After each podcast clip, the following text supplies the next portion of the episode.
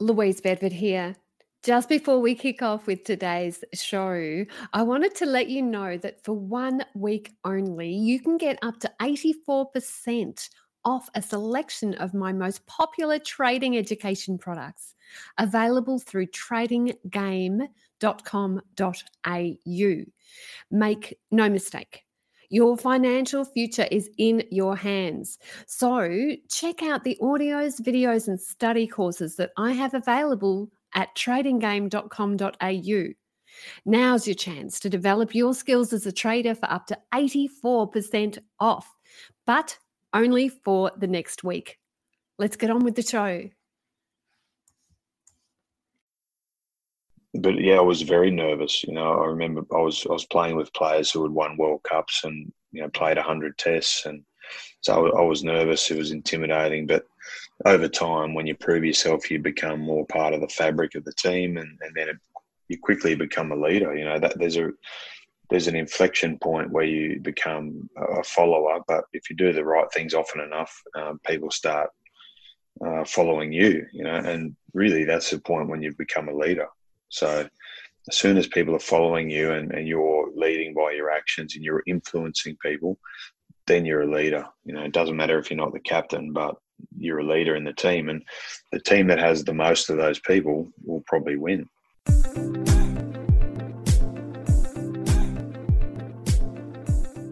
Hi, this is Caroline Stephen, and this is Talking Trading. Centurion, Titan, Captain Courageous these were all names to describe former Wallabies captain Stephen Moore. Stephen is known as one of Australia's greatest rugby union players. On Talking Trading, we have a variety of guests, not just share traders, but elite business and sports people. We're interested in the mindset of champions. Stephen played 24 tests for Australia and led the country to two World Cup finals. Stephen talks about his habits, his routine, and what it takes to be an elite performer. And finally, when the eyes of not only your teammates, but the entire world are watching, what does it take to be a good leader? Current Wallaby captain Michael Hooper has said that Stephen Moore is the first person to say that it's not all about him. And Stephen is well known for being respectful, humble, and authentic. Stephen has huge quiddity. Here's Louise Bedford with a little bit more about this term and how it applies to you in mind power.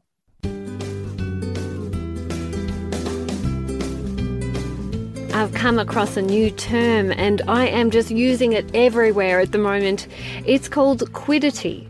And quiddity is the inherent nature or essence of someone or something. So, what is your inherent nature or essence? What do you stand for? Are you in line with your true values? You know, I even think that quiddity can be applied to different projects or different activities that you're undertaking. So, as a trader, what is your quiddity? What is your true essence? Do you stand strong and follow your stops? Do you follow your written trading plan because it's a matter of integrity and that's who you are? What is your quiddity as a trader? I sometimes find that these simple little tricks, these tools can help just make me trade so much better if I incorporate them into my life. I hope you like the word quiddity. Think about how you can apply it to your life today. Think of how you can apply it to the people who are around you. I think we all need to hone our quiddity so that we can be the best trader that we can be. Hi, I'm Janine Allis, founder of Boost Juice Bars and Shark on Shark Tank, and I listen to Talking Trading. Stephen Moore is known as one of Australia's greatest rugby union players. He played 24 tests as captain for Australia, and he's the only Australian hooker to play 100 tests. He is the 14th most capped player of all time. Stephen Moore, hello and welcome to Talking Trading.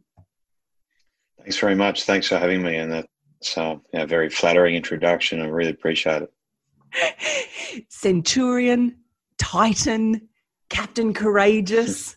These were all things you were called. Which one was your favourite? oh, look, for me, it was about the team success. I think the whole time I played, you know, one of the great things about team sport, particularly at a professional level, is is the camaraderie and the, the sharing of of all those great memories. So, uh, you know, rugby for me wasn't an individual thing. It was all about sharing, sharing all those good times and also the difficult times with with my teammates, and that's what makes it great. You are pretty massive, though. You're pretty much taking up the whole screen with your shoulders. I have to say. I'll have to move back a little bit. Eh? It's, yeah. it's fine. Stephen, did you grow up playing rugby? I did actually. Yeah, I grew up in a very small town in central Queensland called Mount Morgan, which is a, a very old town. Um, once was a very thriving gold mine, uh, gold mining town. So I started playing rugby when I was uh, five years old. Um, the rugby club was at the end of the street, and Mum took me up there and uh, and and packed me off to the rugby club, and that's where I first started playing. And uh, you know, I, I, ended up playing for 30 years after that. So it's been a huge part of my life, but that's where it started. And uh, running around in bare feet um, in, in regional Queensland. So, um, yeah, I always say to people that it can start anywhere. And if you want it enough and you work hard enough, you can achieve whatever you want. It's inspiring already. But you also swam and played cricket. Yeah, I did. Yeah, swimming. The pool was across the road as well, which is you know, Mount Morgan's only a town of about three thousand people, so pretty much everything's either across the road or up the road or around the corner. So it's not a big place. Uh, the, the local swimming pool was was across from our house, and uh, once again, we had four four kids. There was four of us under under four at one stage. So as we grew up, we were very close and we all swam a lot at the local swimming club and, and ended up swimming a lot around central Queensland and all the carnivals around around the region. So yeah, swimming, rugby, and cricket was a were probably my three main sports as a as a kid. Uh, and luckily, you know, they're also three big sports in Australia. So I was able to to grow up watching watching on TV, and I had a lot of heroes in all those sports that I really looked up to. What else is there to do in a small Queensland country town other than play sport? That's right, exactly, and that's why I think it's a really good place to grow up. You know, there's plenty of room, plenty of space, and, and plenty of opportunity to do things like that. And I really hope that we we continue to do that in regional Australia. So, when did rugby go from being a hobby for you that you're obviously good at to becoming an all consuming passion and obsession and something that you knew you wanted to do full time with your life? Yeah, it's a good question. And a lot of people think that it was early on, but it wasn't actually until I left school, until I was about 19 or 20. I'd left school, I've studied at university full time. And bioscience. I, it was, yeah, biomedical science. Yeah, I wanted to do medicine when I left school. Uh, so in Queensland, you do an undergraduate degree first, and then you go on to, to try and gain entry into medicine. So that's what I wanted to do. Uh, but when I left university, I started playing at, at Uni Rugby Club, which is my, my club, and I started playing under 19s there. And then that's when I started to, I suppose, take it a little bit more seriously. And uh, we still had a lot of fun at that time, but take it a little bit more seriously. And I got the opportunity then to train with with the, the Reds, which are the professional rugby team in here in Queensland. And from then, I started to think, well, maybe this is something I could do more of and take a bit more seriously. And and then I was lucky enough to get awarded a, a full time contract when I was 19 uh, with the Reds to train full time, and, and from then that was the start of it, and that's when I had to really knuckle down and, and make some sacrifices and, and start to, to get that discipline in my in my life to, to try and realise uh, my potential and my dreams in professional sport. So I, I, still did my study along the side and, and uh, and completed my degree. It took me a little bit longer than maybe it would have normally, but I finished that degree, and and then I ended up obviously playing for the next 15 years and and traveling the world, and uh, yeah, I was very lucky to be able to do that. In trading, because this is a share trading podcast, we have a thing called the yeah. winner's effect. We're on a streak of winning trades and our confidence builds. Did you experience the mm-hmm. winner's effect early enough in your career which changed your perception of what you're going to do? Yeah, definitely. I'm a strong believer in that. Like winning's a habit and losing's a habit, and I think uh, it's it's all about how it affects your mindset. So you know, people that win regularly get that confidence, they get that reinforcement, uh, they that that doubt tends to to sort of escape them. You know, when you when you're losing or you have a run of losses, the self doubt's the thing that creeps into your into your headspace. It's, is this the right decision? Is it is it the right way to go? And doubt is a, is a real you know doubt and fear are are a real inhibitor of progress. And I think if you if you have those things in your headspace, it makes it really hard to go forward. So when you have a win or multiple wins and you start to get on that streak, as you say, that doubt goes away and you, you have supreme confidence in your ability. And you know, of course, that can border on complacency and arrogance and things like that. There's all those other things that can creep in as well. But if you if you can contain those things and really manage it, then you know, confidence and and uh, and winning becomes a really powerful thing. How else did you manage self doubt and fear? Preparation.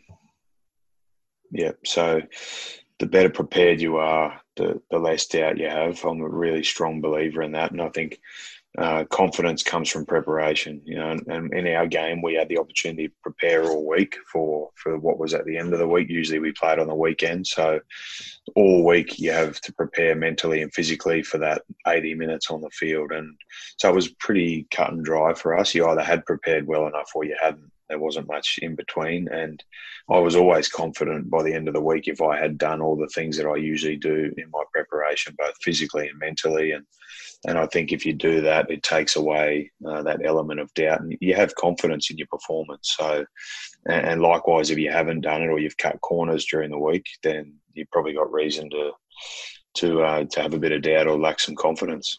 It's such a fascinating topic. I'm so sorry. I'm just going to delve a little bit further. So, what sort of yeah, stuff did you sure. prepare with, both physically and mentally?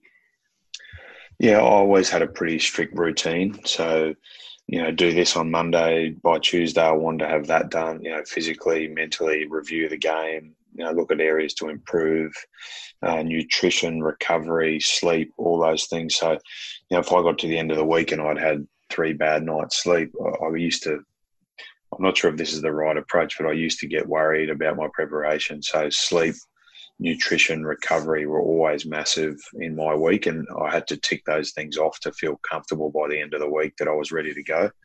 And and through that, you develop habits. You know, so habits are really what you do often. So um, you know, once you get into that routine, they become habits. So you don't actually think about them; you just do them.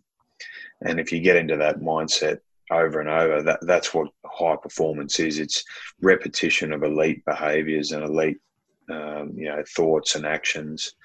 Uh, that that's what gets good outcomes consistently, and and most people can achieve good things sort of every now and then, but it's the elite performers do it all the time, and that's what sets them apart. We have a favourite quote in common. The Navy SEALs commander who organised the raid on Osama bin Laden. Do you make your bed every morning? Yeah, well, I've actually read that book. It's very interesting, Make Your Bed. And I, I've given it to a few of our staff here at our, at our workplace. And I think it's a really good, simple analogy to make about achieving something every day. And, you know, if you get out of bed and you can do that first thing in the morning, that, that sets that, that good habit, that good standard that you carry into the rest of your life. And, you know, I'm a really big believer in symbolism and the little things matter. And, you know, something like making your bed would seem pretty insignificant to a lot of people, but it's more the, the habit and the, the symbolism of doing it that then creates that mindset around achievement and discipline. And that, that then sort of extrapolates out into the rest of your life. So you know, it's not easy to get your head around some of those concepts, but when you do, uh, you know, you realize the power of them. Let's go back to you. You became a, a Wallaby in the early 2000s. How did you feel going into such an elite team. And how did you grow into becoming a wallaby? Yeah i felt all the things you would expect. I was nervous i was insecure i was um, self-conscious you know was i good enough? Should i be there? All the things that you normally would expect to feel in those environments. And this is what is it? It's 15 20 years ago now. So uh, was a little bit different back then. You know, it was a pretty tough environment. The older players didn't really speak to you that much, like they probably do now. It was more a you know prove yourself to get to get to this point. So, So, and, and I thought that was fine. You know, I had to prove myself and prove that I belong there and that I should be there. So, I think that drove me to work harder and to sacrifice things and to be disciplined and and to improve on my individual game and and ultimately that will contribute to the team success. So, but yeah, I was very nervous. You know, I remember I was I was playing with players who had won World Cups and you know played hundred tests, and so I was nervous. It was intimidating, but over time, when you prove yourself, you become more part of the fabric of the team, and, and then it, you quickly become a leader. You know that there's a there's an inflection point where you become a follower, but if you do the right things often enough, um, people start uh, following you. You know, and really that's the point when you become a leader. So as soon as people are following you and, and you're leading by your actions and you're influencing people, then you're a leader. You know, it doesn't matter if you're not the captain, but you're a leader in the team, and the team that has the most of those people will probably win. My gosh. Current Wallabies captain Michael Hooper, he was on the news last night, says that you're a man of your word and you are the first person to say that it's not all about you. Why were you chosen to be the captain of the Wallabies?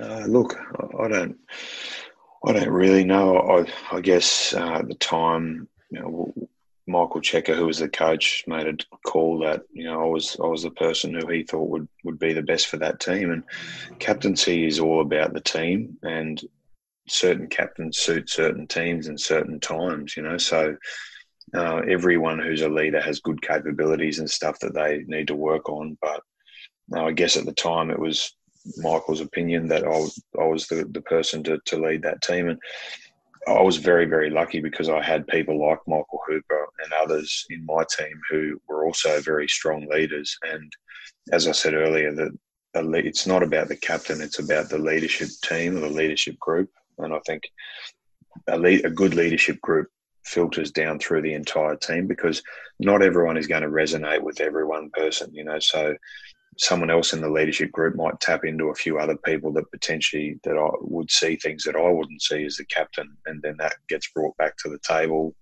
and considered at a leadership level, and, and you go from there. But uh, I really am a strong believer in, in the power of a good leadership team and a leadership group working together is very, very effective. And when you're all on the field together and you can trust each other, then that that's really powerful and you can you can really do some good stuff.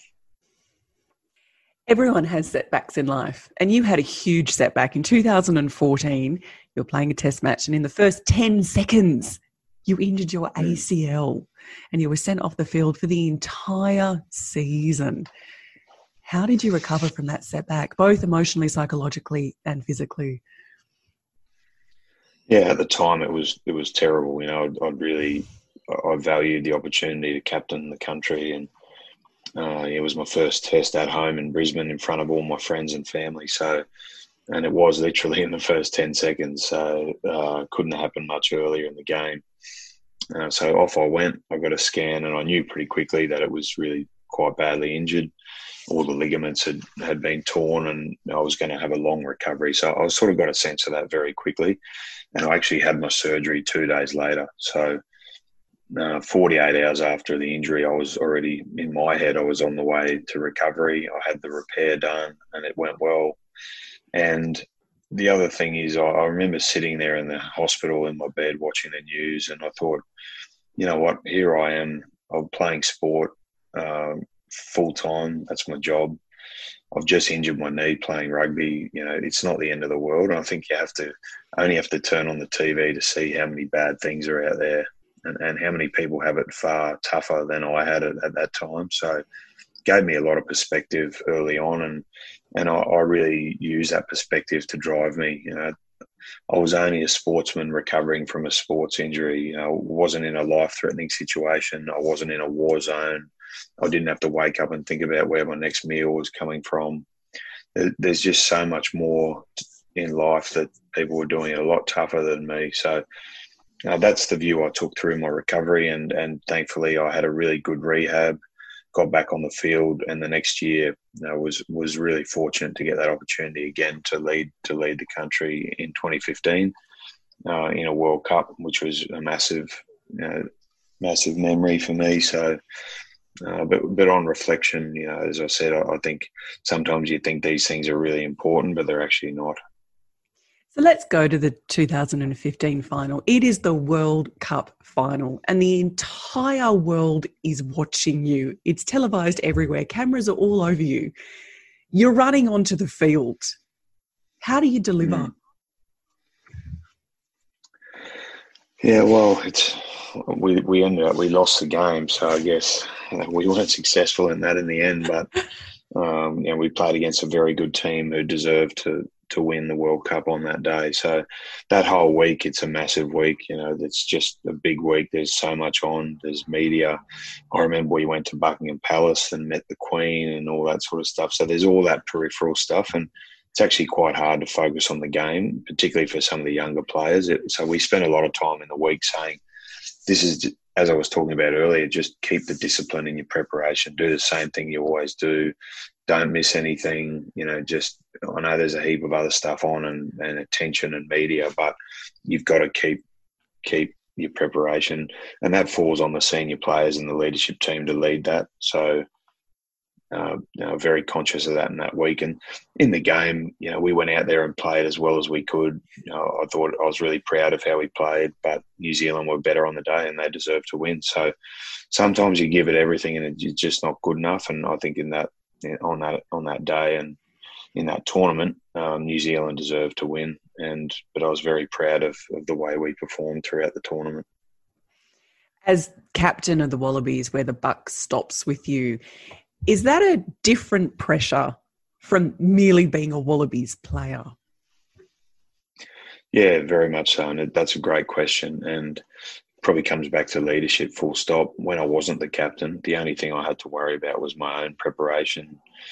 You know, when I got to the game, I, did, I just went in my own headspace, get myself ready to play really well. So when you're the captain, you've got everyone else to think about. You, you, you're speaking regularly on behalf of the team. You've got to talk to the referee and the media before the game. Now, there's a heap of other peripheral stuff that you have to be able to manage, and that takes time. And it did take me some time to get used to that but uh, the buck does stop with you, and you've got to be comfortable with that. And I, you know, I think that's a great responsibility and a great honour to have. But you have to be really prepared for it because you know you have to. The good the good times are great, and the tough times are are not so great. But that's leadership, isn't it? Leadership is not a popularity contest. It's about respect and people respecting what you stand for, and you actually putting your hand up and say, "This is what I want our team to look like." And you know, Michael Cheika taught me a lot about that, about really, really being clear on what your purpose is, what your why is, why you're actually asking someone to do something. And if you, if you can answer that, then people will do anything for you, you know. So that, that's something I learned a lot through my time with Check. Um, and it's not always about making the easy decision or the popular decision. It's about you know, what the best decision is for the team. So I try to do that most of the time. So in something like trading, it's very autonomous and you can be very self-focused and quite selfish. As captain, you have to balance the needs of your own ambition with the needs of the team.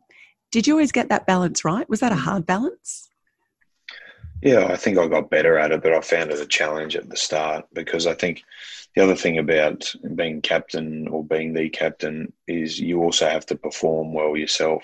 You know, and I was never took my eyes off that. You know, there's no point being the captain if you if you can't make the team, for example. So you need to be a high performer, and uh, and that's really powerful. If you go out there and deliver on the field, that has a lot of carry around the team. You know, so I, was always found that a really important part of leadership. You know, you can say what you like, but if you go out and do it as well, then that's that's a really good part of being being a leader. So, you know, that that's that's what I try to focus on. I think most most really good captains out there are are always in the top handful of players in their team. Um, in most cases, there's examples where that it works if that doesn't happen, but generally you'll find that happens.